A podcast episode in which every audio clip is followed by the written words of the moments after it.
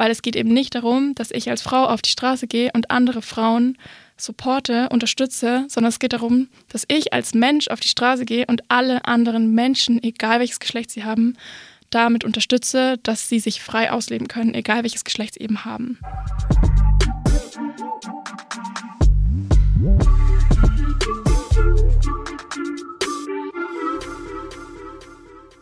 Hallo liebe Zuhörer und Zuhörerinnen und willkommen zur dritten Folge vom Puffcast. Heute geht es um ein spannendes Thema und zwar um das Thema Feminismus. Ich bin die Laura, ich bin 19 Jahre alt und Studentin und ich bin heute nicht allein. Ich habe die liebe Vicky dabei. Genau, ich bin die Victoria oder auch die Vicky. Ähm, ich bin 15 Jahre alt und ich gehe aufs Gymnasium. genau, damit ihr erstmal so wisst. Ähm, um was es eben heute geht, das Thema Feminismus, äh, möchte ich euch erstmal erklären, was Feminismus überhaupt bedeutet. Und danach ähm, macht die Wiki weiter mit dem Thema Gendern, das auch ein großer Bestandteil vom Feminismus ist. Ähm, ich habe für diesen Podcast eine Instagram-Umfrage gemacht, die steht natürlich nicht repräsentativ für alle Jugendlichen überhaupt, sondern ähm, die, die halt bei mir mitgemacht haben. Es haben tatsächlich relativ viele mitgemacht und ich habe die Frage gestellt, beziehungsweise den Satz formuliert, Feminismus ist für mich, Punkt, Punkt, Punkt. Und da haben tatsächlich 30 Leute mitgemacht. Vielen, vielen Dank an alle, die da was reingeschrieben haben. Äh, Freue mich total. Und die meisten haben geschrieben, die Gleichberechtigung unter den Geschlechtern, Fairness, Selbstbestimmung und Menschenwürde für alle Geschlechter, ähm, dass auch Männer aktiv werden, dass Patriarche zerstört werden können, dass die biologischen Geschlechter gleichgestellt werden, dass die Aufteilung in der Politik 50-50 ist, dass Frauen auch Führungspositionen nehmen können, dass Männer und Frauen und alle Geschlechter nicht unter den momentan herrschenden Strukturen leiden müssen und dass die Rollenstrukturen abgebaut werden.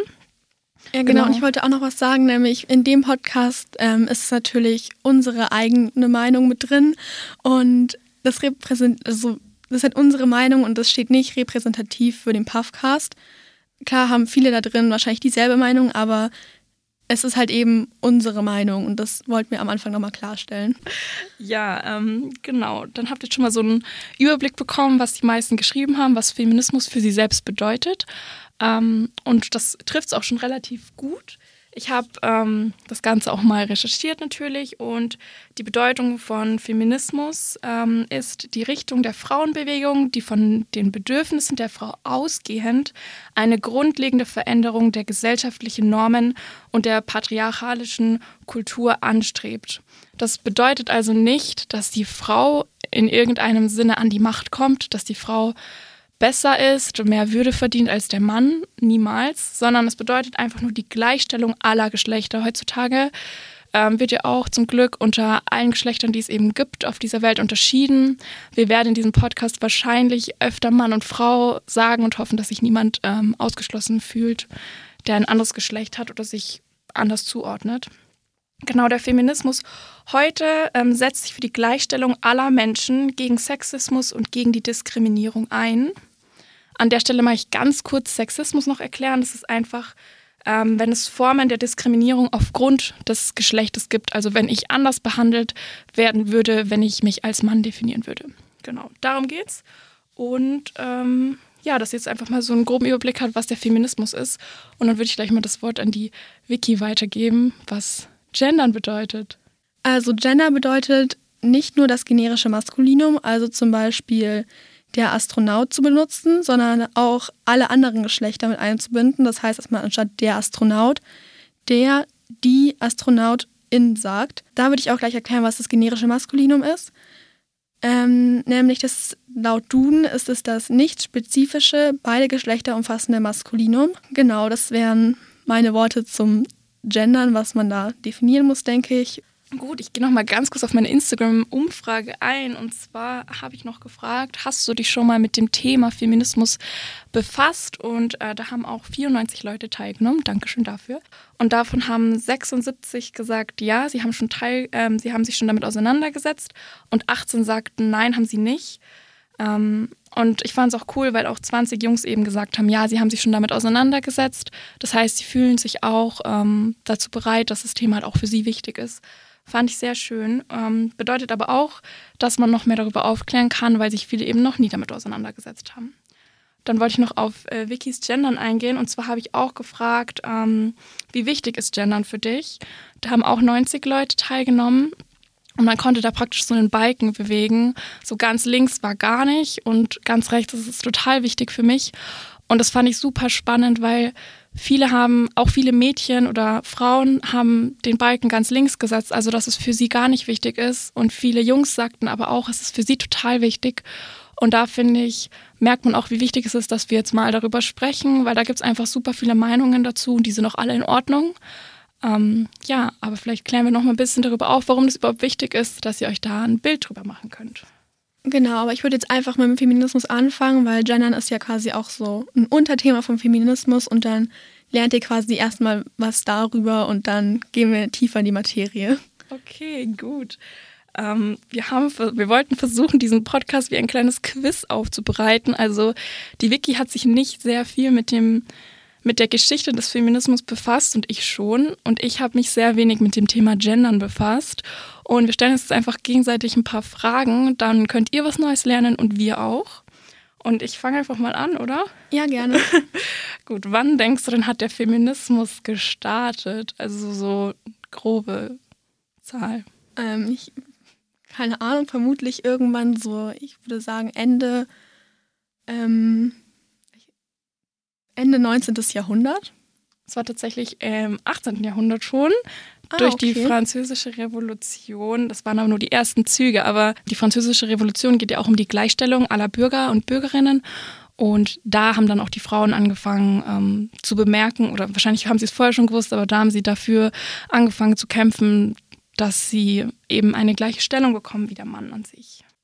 Ja, ich habe nämlich eine Studie rausgesucht, ähm, die ging, geht darum, ob das gesellschaftliche System, ähm, nee, ob das sprachliche System, das gesellschaftliche System in Frauen benachteiligter Weise beeinflusst. Das war quasi so die Überschrift.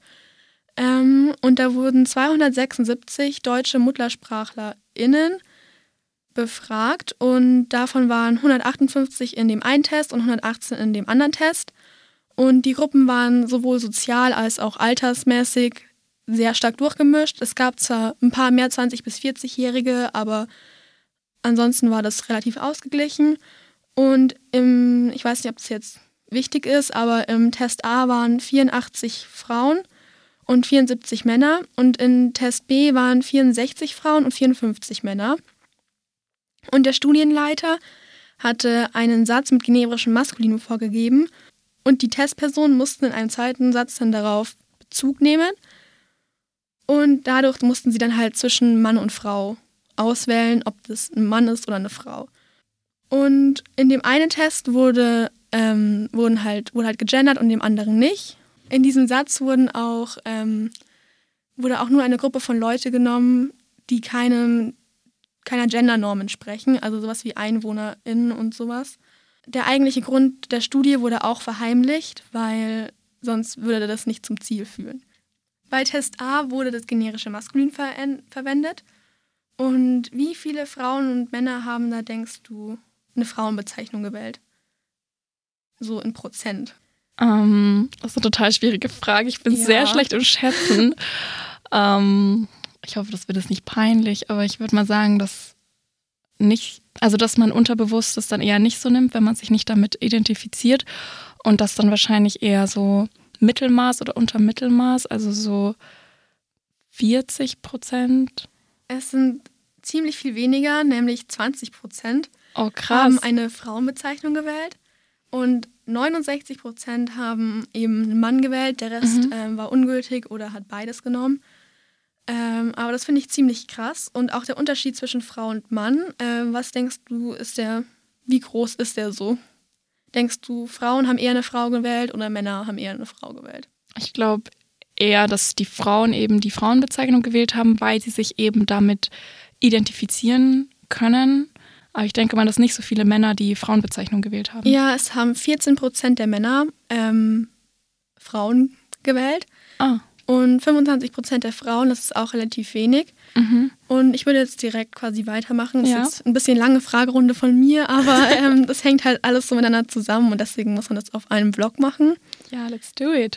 ne, ich bei Test B wirst du auch nochmal wissen, wie viele Leute das so waren. Mhm. Okay, das waren 118 ähm, Personen, Mhm. 64 Frauen und 54 Männer. Und in dem Test wurde dieser Satz gegendert. Wie viel Prozent haben da, denkst du, eine Frau genommen? Ähm, da jetzt wahrscheinlich mehr angesprochen werden, sind es wahrscheinlich ein bisschen mehr. Also schätze ich mal so vielleicht 5% mehr, also 25. Es waren tatsächlich 30 Prozent Mhm. und es haben immer noch 61 Prozent Männer gewählt und der Rest war halt wieder ungültig. Ah. Und denkst du, der Unterschied, wenn quasi der Unterschied ist dieses Mal groß von wie viele Frauen eine Frau nehmen? Also davor waren es ja 25 Prozent und Mhm. denkst du, es werden jetzt viel, viel mehr sein oder denkst du es nur, es werden ein bisschen mehr sein? Ah, ganz schwierige Frage, aber ich glaube fast nur ein bisschen mehr, weil das für viele wahrscheinlich gar nicht so präsent ist und viele es gar nicht so wahrnehmen. Genau, ja, nämlich bei Frauen ist es nur um 7% gestiegen. Ah. Nämlich diesmal haben Frauen zu 32% eine Frau genommen. Bei Männern ist aber ein großer Unterschied. Nämlich davor hatten sie ja zu 14% eine Frau genommen, als nicht gegendert wurde. Und als gegendert wurde, hat sich die Zahl fast verdoppelt, nämlich zu 27%. Und ich denke, daran sieht man schon sehr gut, was Gendern ausmacht und wie es unsere Realität verändert, dass wir halt eben auch an Frauen denken und an andere Geschlechter und nicht nur an Männer. Das finde ich mega interessant, weil Gendern ist, glaube ich, in unserem, Le also bei vielen im Leben gar nicht so präsent und viele denken, ach, das, das ist doch gar nicht so wichtig. Ähm, aber irgendwie sieht man jetzt an der Studie, dass es halt doch einen extremen Einfluss auf uns Ja, genau, es zeigt uns halt einfach, dass wir, ähm, dass es halt auch Frauen gibt und dadurch können wir uns auch vorstellen, dass quasi Frauen Männerberufe Mhm. machen. Ja, ich habe dann ähm, wieder eine Frage und zwar, seit wann denkst du denn, dass Frauen wählen dürfen? Ja, äh, das hatten wir dieses Jahr oder letztes Jahr, glaube ich, in Geschichte, deswegen erinnere ich mich da noch ein bisschen dran. 1918, glaube ich, hatten sie das erste Mal das Wahlrecht, wenn ich mich richtig erinnere. Genau, das ist richtig. 1918 trat das Frauenwahlrecht in Kraft. Ähm, ich finde schon, dass es schon relativ lange in Kraft ist, ähm, muss ich sagen. Aber irgendwie finde ich den Gedanken trotzdem erschreckend, dass bestimmte Personen, also die weiblichen Personen, früher davon ausgeschlossen waren, sich in irgendeiner Weise politisch zu äußern und dass es tatsächlich nur einem biologischen Geschlecht ähm, die Macht gegeben wurde. Und da sieht man schon, wie einfach die Menschen schon immer davon geprägt waren. Also ich meine, 1918 ist ja schon länger her. Ähm, genau, aber damals durften dann eben alle Frauen auch wählen. Ab 21 Jahren war das damals noch. Und ich finde, man sieht auch total toll an der Statistik dazu, zu der Wahl im Januar 1919, sieht man sehr gut, dass die Frauen dieses Wahlrecht wollten, denn 90 Prozent aller Frauen haben an dieser Wahl teilgenommen. Ähm, 10 Prozent der Abgeordneten waren auch weiblich und da sieht man eben auch, dass sie dann diese Chance wirklich ergreifen wollten und es ihnen wirklich wichtig war, ähm, Teil daran zu haben, weil es einfach wichtig ist, dass man die Möglichkeit bekommt, sich politisch zu engagieren. Ja, das, also ich finde es irgendwie krass, dass es quasi, es ist jetzt schon lange, dass sie das Wahlrecht haben, aber ich finde es krass, dass es erst vor, dass es halt trotzdem erst vor 100 Jahren war und nicht schon davor. Und was man, glaube ich, auch noch sagen müsste quasi ist, dass die, dass wir Frauen quasi während ähm, der Nazi-Zeit auch ähm, das Wahlrecht quasi wieder abgesprochen Ja. bekommen haben und nicht mehr wählen gehen durften. Mhm. Das würde ich auch noch anbringen, weil klar, es ist jetzt 100 Jahre schon, aber eine gewisse Zeit davon konnten wir halt dann wieder nicht wählen gehen. Schon blöd. Ja, und das zeigt halt einfach ganz deutlich diesen Sexismus auf, dass man aufgrund seines Geschlechtes ähm, andere Rechte und andere Aufgaben, andere Fähigkeiten zugesprochen wird und dass einer Frau praktisch nicht zugetraut wurde, dass sie eine sinnvolle politische Entscheidung treffen kann. Dazu habe ich noch was rausgesucht, wenn wir eh schon bei dem Thema sind. Und zwar ähm, war Elisabeth Schwarzhaupt dann die erste Bundesministerin und das war 1961 auch schon ein Weilchen her. Ich mache dann einfach mal weiter und zwar habe ich die Frage an dich. Seit wann denkst du dann, darf nach der Eheschließung auch der Name der Frau angenommen werden? Ja, äh, ich muss kurz überlegen. 1980? Oh, richtig gut. 1977 gab es ein Gesetz zur Reform des Ehe- und Familienrechts, ähm, das halt viele Regelungen beinhaltete. Und eine davon war eben, dass nach der Eheschließung gewählt werden konnte, welcher Name angenommen wird. Und da würde man jetzt meinen, ist ja nur ein Name und so. Meiner Meinung nach äh, finde ich es äh, erschreckend, dass es davor überhaupt so war, dass der Name vom Mann angenommen werden musste, weil das halt wieder deutlich macht, dass die Frau hier nichts zu sagen hat, dass die Frau das Anhängsel vom Mann ist und deswegen auch seinen Namen irgendwie annehmen muss. Ja, soll ich dir nochmal etwas Erschreckendes erzählen, was auch 1977 erst passiert ist. Und ja. zwar beinhaltet dieses, diese Reform des Ehe- und Familienrechts auch eine andere Regelung, und zwar die Abschaffung der Hausfrauenehe. Das bedeutet, die Frau war gesetzlich zur Haushaltsführung verpflichtet bis zum Jahr 1977. Und ich finde, hier sieht man wieder ganz deutlich, dass die Frau wieder zu etwas verpflichtet war, nur weil sie eben weiblich ist. Also man muss ja auch dazu sagen, der Mann war auch zu bestimmten Dingen verpflichtet. Auf jeden ja, Fall. Auf jeden das Fall. ist behandelt der Feminismus auch, dass der Mann glücklicherweise heute auch nicht mehr dazu verpflichtet ist, dass er ähm, die Familie versorgen muss, dass er das Geld verdienen muss. Ähm, und ich finde, das sieht man hier auch deutlich, dass einfach früher die Geschlechter nicht gleichgestellt waren. Und ja. da arbeitet der Feminismus eben dran, dass genau so eine Regel in Kraft tritt. Das macht es halt einfach entspannter für alle. So, der Mann muss nicht arbeiten gehen die ganze Zeit oder sowas. Und er kann aber natürlich, er muss es aber nicht. Und die Frau genauso. So, wenn man sich als Hausfrau wohlfühlt, dann kann man auch Hausfrau sein. Aber wenn man halt lieber arbeiten gehen will und ähm, Geld verdienen will, dann kann man es natürlich auch machen. Und beim Mann ist es genauso. Man kann dann auch daheim bleiben und sich um die Kinder kümmern und um den Haushalt. Und man kann auch arbeiten gehen. Also das finde ich quasi sehr schön, dass man jetzt da so eine Auswahlmöglichkeit hat und nicht mehr das machen muss, was die Gesellschaft einem vorschreibt. Ähm, genau dazu könnte ich eigentlich jetzt gleich in dem Zusammenhang noch anbringen, ähm, weil Feminismus ja auch wirklich für Männer wichtig ist. Ähm, habe ich hier noch eine Studie gefunden und zwar, wie viele Eltern, äh, wie viele Väter in Elternzeit gehen bzw. Eltern ähm, Geld beziehen. Und zwar waren das ähm, 2007 noch 20 Prozent, was ich ähm, schon cool finde und schon viel finde. Und es ist halt ständig im Steigen. Und 2019 waren es dann schon 42 Prozent aller Väter, die in Elternzeit gehen. Und ich finde das halt total schön, weil hier auch der Feminismus für die Männer gearbeitet hat, um deutlich zu machen, du musst nicht als Vater immer arbeiten. Du darfst genauso bei dem Kind zu Hause sein wie die Mutter vom Kind. Ähm, genau, und da hat man halt auch diese Rollenstrukturen, die früher vorhanden waren, irgendwie durchbrochen, was man eben auch hier deutlich für den Mann erkennen kann. Ich stelle jetzt noch eine Frage zur Gender Health Gap. Das finde ich auch ein sehr wichtiges Thema. Das ist quasi das Mangel, der Mangel an Daten von in der Medizin von Frauen, dass es da quasi viel, viel mehr Daten über Männer gibt als über Frauen. Wie viele von den 2018 bis 2019 zugelassenen Medikamenten wurden vorrangig an Männern getestet, denkst du? Oh Gott. Ähm, wahrscheinlich super viele wahrscheinlich so um die 70 Prozent. Ein bisschen weniger, es ist okay. über die Hälfte. Aber was ich einen sehr interessanten Fakt finde, der mich auch sehr überrascht hat, weil ich finde das sehr komisch, nämlich ähm, sogar bei Labormäusen sind mhm. es mehr Männer, also mehr männliche Mäuse oh, als Frauen. Krass. Und zwar bedeutend mehr männliche Mäuse. Und Klar, ähm, Testen an Tieren, das ist nochmal ein ganz anderes Thema, aber ähm, sogar bei Krankheiten, die hauptsächlich Frauen betreffen, mhm. werden hauptsächlich männliche Mäuse benutzt, obwohl weibliche Mäuse einen ziemlich ähnlichen Hormonzyklus haben und alles wie Frauen. Und trotzdem Wahnsinn. werden die halt quasi mhm. nicht benutzt. Ja, ich habe noch eine Frage, nämlich mhm. ähm, Seit wann denkst du, steht im deutschen Gesetz, dass ähm, geschlechterspezifische Unterschiede untersucht und veröffentlicht werden müssen in medizinischen und klinischen Studien?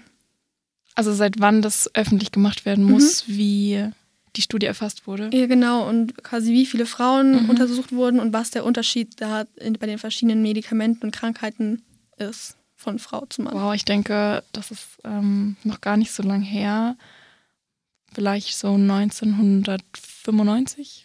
2004. Oh, wow. Ähm, ja, also auf der Webseite, wo ich da halt meine Quelle quasi habe, mhm. stand halt, dass 2004 das beschlossen wurde. Das ist 17 Jahre her, glaube ich. Oder? Ja, genau. Ja. Ich finde es auch total krass, weil hier geht es ja nicht einfach um irgendeine Kleinigkeit, sondern es geht hier um Gesundheit. Und das ist einfach super wichtig für jeden Menschen auf der Erde, egal welches Geschlecht er hat. Gut, hast du noch eine Frage für mich übers Gendern oder generell Gender Health Gap? Ich weiß nicht, was du vorbereitet hast. Ja, also ich habe noch eine Frage, nämlich wie viele Frauen denkst du werden in Studien über Herz-Kreislauf-Medikamente eingebunden? Ich glaube, es werden nicht so viele Frauen eingebunden. Ich bin mir da nicht sicher, aber ich glaube, es leiden nicht so viele Frauen an so Herz-Kreislauf-Erkrankungen. Und deswegen sieht da vielleicht die Wissenschaft nicht so doll die Notwendigkeit. Kann mir gut vorstellen, dass vielleicht ähm, 25 Prozent Frauen eingebunden sind. Also da gibt es gleich zwei Sachen, die ich dazu sagen kann. Nämlich einmal die Antwort auf die Frage ist, ein Drittel mhm. der Frauen werden in solche Studien eingebunden. Eigentlich müssten doppelt so viele Frauen getestet werden bei solchen Sachen.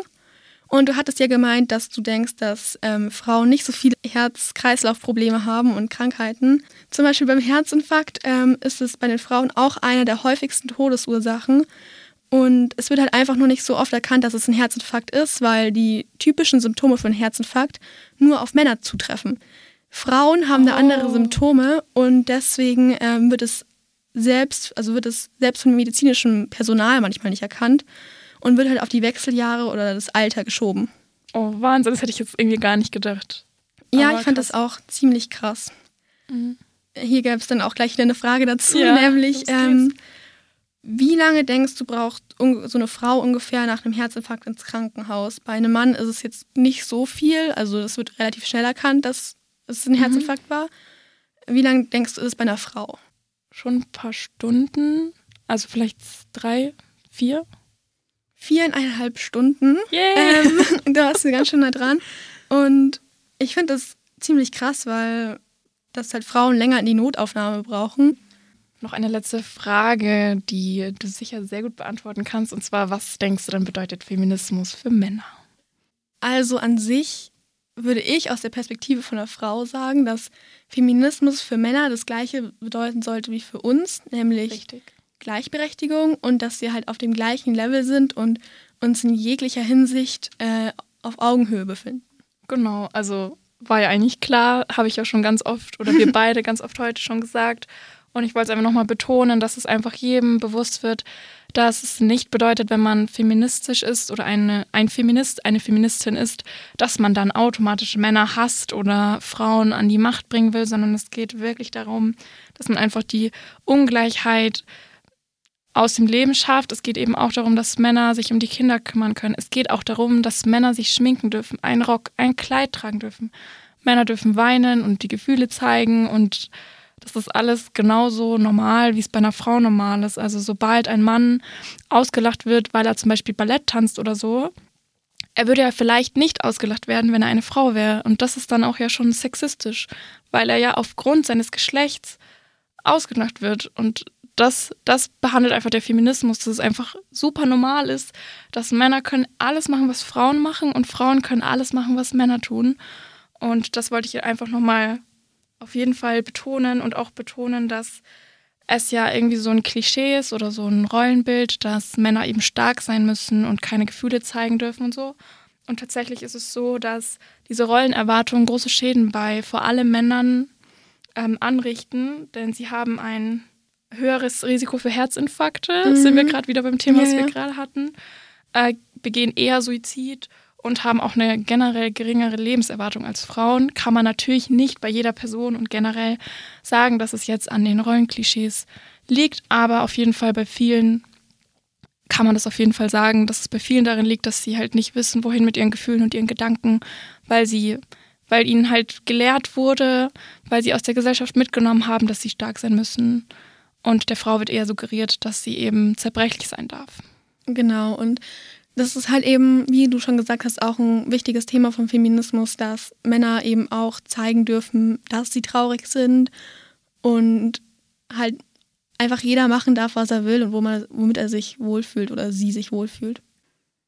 Ja, ich wurde auch gebeten, dass ich eben die oder dass wir die schlechten oder negativen Seiten vom Feminismus ein bisschen aufgreifen sollen. Und ich finde, hier haben wir schon eine, denn manchmal wird er ein bisschen falsch vermittelt oder suggeriert auf sozialen Medien, meiner Meinung nach. Ähm, kommt natürlich immer darauf an, mit welchem Medium und welchen Inhalten man sich befasst, aber wenn ihr irgendwelche Inhalte seht, wo wirklich sich aus dem Feminismus ein Männerhass entwickelt, dann finde ich, ist es keine gute Quelle, sich über den Feminismus ähm, auszutauschen oder zu, damit zu befassen, sondern man sollte immer gucken, ist diese Quelle oder dieser Inhalt, mit dem ich mich befasse, wirklich auf die Gleichberechtigung und Gleichstellung aller Geschlechter ausgelegt. Denn da haben wir schon Formen vom extremen Feminismus, wenn dann zum Beispiel sowas, also ich finde den Satz eigentlich super, aber zum Beispiel der Satz Girls support Girls ist ja eigentlich mega cool. Ja. Aber im Zusammenhang mit dem Feminismus finde ich ihn ein bisschen kritisch, weil es geht eben nicht darum, dass ich als Frau auf die Straße gehe und andere Frauen supporte, unterstütze, sondern es geht darum, dass ich als Mensch auf die Straße gehe und alle anderen Menschen, egal welches Geschlecht sie haben, damit unterstütze, dass sie sich frei ausleben können, egal welches Geschlecht sie eben haben. Und da muss man eben mit dem extremen Feminismus, wie ihn manche nennen, ein bisschen aufpassen. Ja, genau. Und mit so extremem Feminismus, da schreckt man ja auch quasi die Männer ab, auch feministisch zu werden quasi. Mhm. Weil ähm, wenn man ihnen sagt, dass, wenn man quasi Männerhass hat und das denen dann suggeriert so, wir werden ja auch wütend und wollen irgendwo nicht dabei sein, wenn da halt Frauenhasser dabei sind oder sowas. Genau. Das ist völlig verständlich, dass man dann bei sowas dann quasi vorsichtig wird und sich denkt, hm, ich weiß nicht, aber das ist halt eigentlich nicht der Sinn von Feminismus, dass Männer dann gehasst werden, sondern dass halt eben alle gleich sind. Ja, also ich habe jetzt keine Frage mehr vorbereitet. Ich kann mir sicher noch eine aus den Fingern ziehen, aber wenn du ähm, noch gern was zum Gendern sagen möchtest, dann freue ich mich ähm, auf deine Fakten, Fragen. Ja, genau. Also ich hätte eine kleine Geschichte oder ein Rätsel, da könnt ihr auch mit überlegen quasi. Nämlich, ähm, ein Vater und ein Sohn sind im Auto unterwegs und bauen einen Unfall. Beide sind sehr stark verletzt und müssen operiert werden. Mhm. Und dann wird der Sohn, kommt in den OP-Raum und dann kommt der Arzt rein und sagt, ähm, ich kann das Kind nicht operieren, das ist mein Sohn. Also, und die Frage ist jetzt, wie kann es das sein, dass quasi der Vater schwer verletzt ist und der Arzt sagt, ähm, ich kann nicht operieren, hier ist mein Sohn, da kann ich, ich will nicht an ihm rumschnibbeln. Ja, dass der Sohn halt einfach zwei Väter hat. Ja, das äh, hatte ich auch gedacht, als ich die Geschichte zuerst mal gehört habe. Aber es ist tatsächlich so, dass wegen dem generischen Maskulin der Arzt, ich habe ja nur der Arzt gesagt, es war auch bewusst nicht, dass sich jetzt hier jemand angegriffen fühlt. Ach so. Und wegen diesem ah. generischen Maskulinum wird halt nur an ähm, einen Mann gedacht eben mhm. und nicht an eine Frau. Und die Auflösung dieser Geschichte ist quasi die Ärztin. Es war eine Ärztin und kein Arzt und eben die Mutter von dem Kind. Ah, und okay, ja, da habe ich jetzt auch nicht so weit ja, gedacht, aber das, das zeigt es mal wieder sehr gut, ja. dass man auch Geschichten oder Erzählungen ganz anders verstehen kann, wenn gegendert wird. Wie wir gerade gesehen haben, stellt man sich halt eben auch nur einen Mann vor, wenn man auch nur den Mann sagt. Das macht es halt eben für Frauen und nicht-binäre Menschen schwieriger wahrgenommen zu werden, weil sie halt eben nicht repräsentiert werden und dadurch halt nicht an sie gedacht wird. Mhm, auf jeden Fall. Finde ich ein super Beispiel, die Geschichte. Ja. Ich bin immer noch ein bisschen geflasht von meinem Gedankengang auch. Ja, daran sieht man, finde ich, auch quasi, wie unsere Sprache die Wirklichkeit beeinflusst mhm. und wie unsere Wirklichkeit die Sprache beeinflusst. Und quasi, wenn wir Frauen und nicht-binäre Menschen mitnennen, dann verändert auch unsere Sicht auf die Welt, mhm. weil wir halt eben auch bemerken, weil wir sie halt eben auch bemerken und sowas. Und wenn wir sie auch bemerken, werden wir sie auch in unserer Sprache benutzen. Und allein daran, dass das generische Maskulinum mehr benutzt wird, kann man ja schon sehen, dass an Frauen nicht so sehr gedacht wird dabei. Klar, viele sagen, dass sie mit gemeint sind, aber eben an dieser Geschichte und der Studie vorher, die ich äh, Laura abgefragt habe, ja. ähm, kann man ja sehen, dass es eben nicht so ist. Wir benutzen ja eben in fast allen Situationen nur das generische Maskulin und damit werden halt auch Gruppen aus, mit verschiedenen Geschlechtern bezeichnet und man hat ja die Wörter Student und Studentin. Warum sollte ich das Wort Studentin dann nicht benutzen? So, ich kann damit Leute direkt ansprechen, die sich dann auch angesprochen fühlen mhm. und dann auch mehr quasi sich da vorstellen können, was zu machen in dem Bereich oder sie fühlen sich halt einfach repräsentiert und dadurch wird man halt auch mehr zu diesem Thema quasi hingezogen und macht auch eher was. Und genau dafür ist Sprache ja da, um Leute anzusprechen. Mhm. Also warum sollten wir sie nicht ansprechen? Ja, ich muss auch ehrlich dazu sagen, von mir persönlich, ich habe ähm, einen Vertrag äh, letztens zugeschickt bekommen und da stand dann auch immer drin, der Arbeitnehmer verpflichtet sich zu. Manche würden jetzt sagen, ist doch egal, du weißt doch, dass du gemeint bist, Mhm. aber die Leute, die das an mich geschickt haben, wussten ja genau, dass sie es an mich schicken und Ja. ich habe angegeben, dass ich weiblich bin. Äh, muss ich sagen, habe ich mich irgendwie nicht so wirklich angesprochen gefühlt. Und ich kann mir gut vorstellen, dass man das als äh, männliche Person nicht ganz so nachvollziehen kann, weil man wird ja wirklich immer angesprochen. Schon immer und eigentlich überall. Und dann wird es vielleicht euch jetzt noch mal ein bisschen klarer. Stellt euch vor, ihr bekommt einen oder an die Jungs draußen, die sich das vielleicht, die das Gender vielleicht nicht so wichtig finden. Stellt euch vor, ihr bekommt einen Arbeitsvertrag, wo drin steht, liebe, liebe Arbeitnehmerin, so würdet ihr euch angesprochen fühlen? Fändet ihr das, wäre euch das egal? Also ich meine, ich fand es Ja. nicht, ich fand es nicht furchtbar schlimm, aber ich dachte mir so, hm, 2021.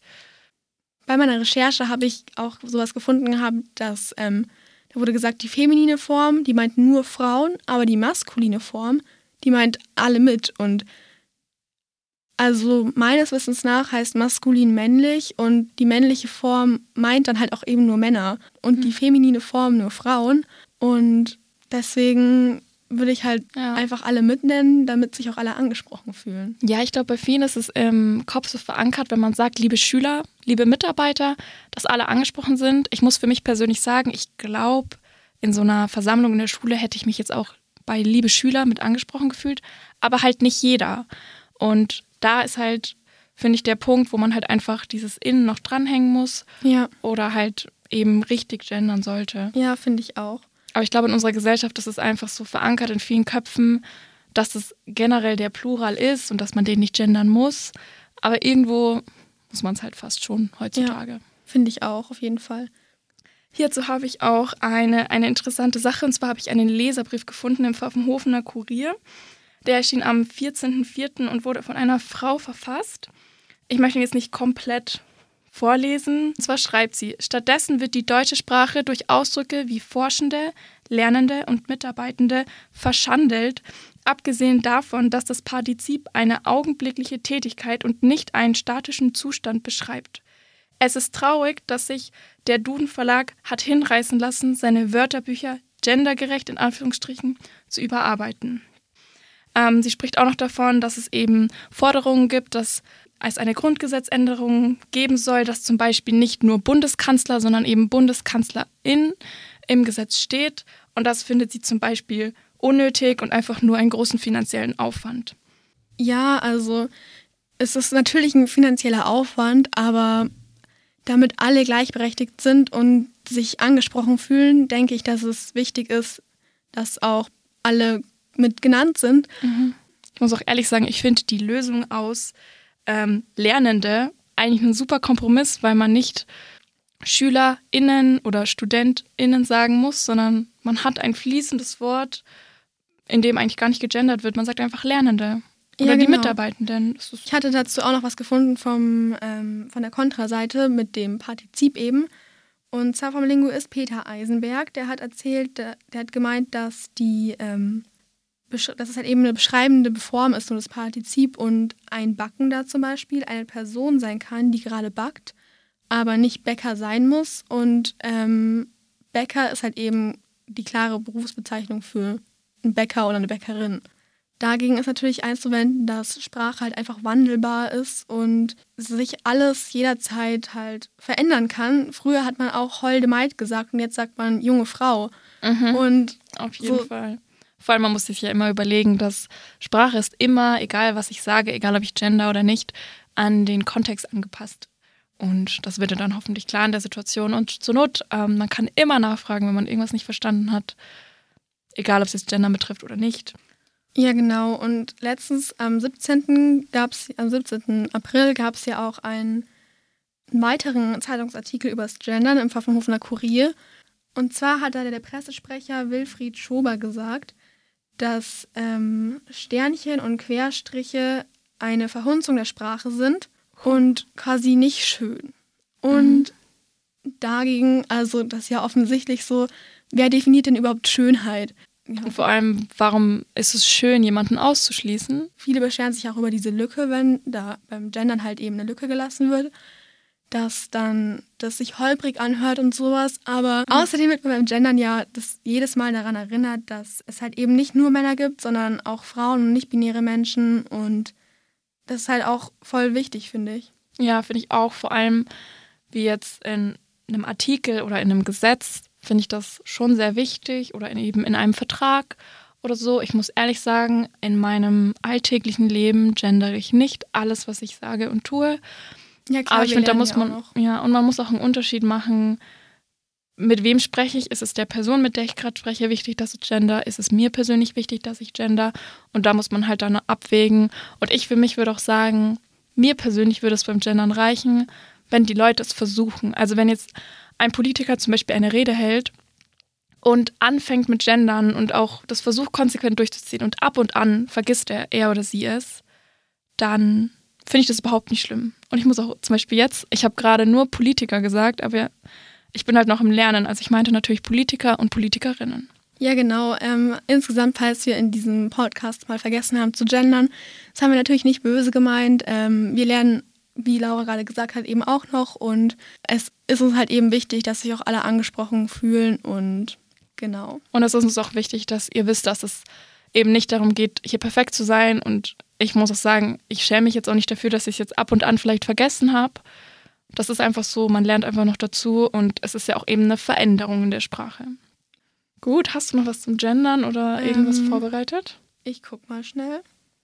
Okay, ich würde abschließend jetzt noch sagen, dass quasi die sprachliche Gleichberechtigung nicht das A und O ist. Es, sie ist ziemlich wichtig, aber es braucht dafür halt eben auch die gesellschaftliche Gleichstellung.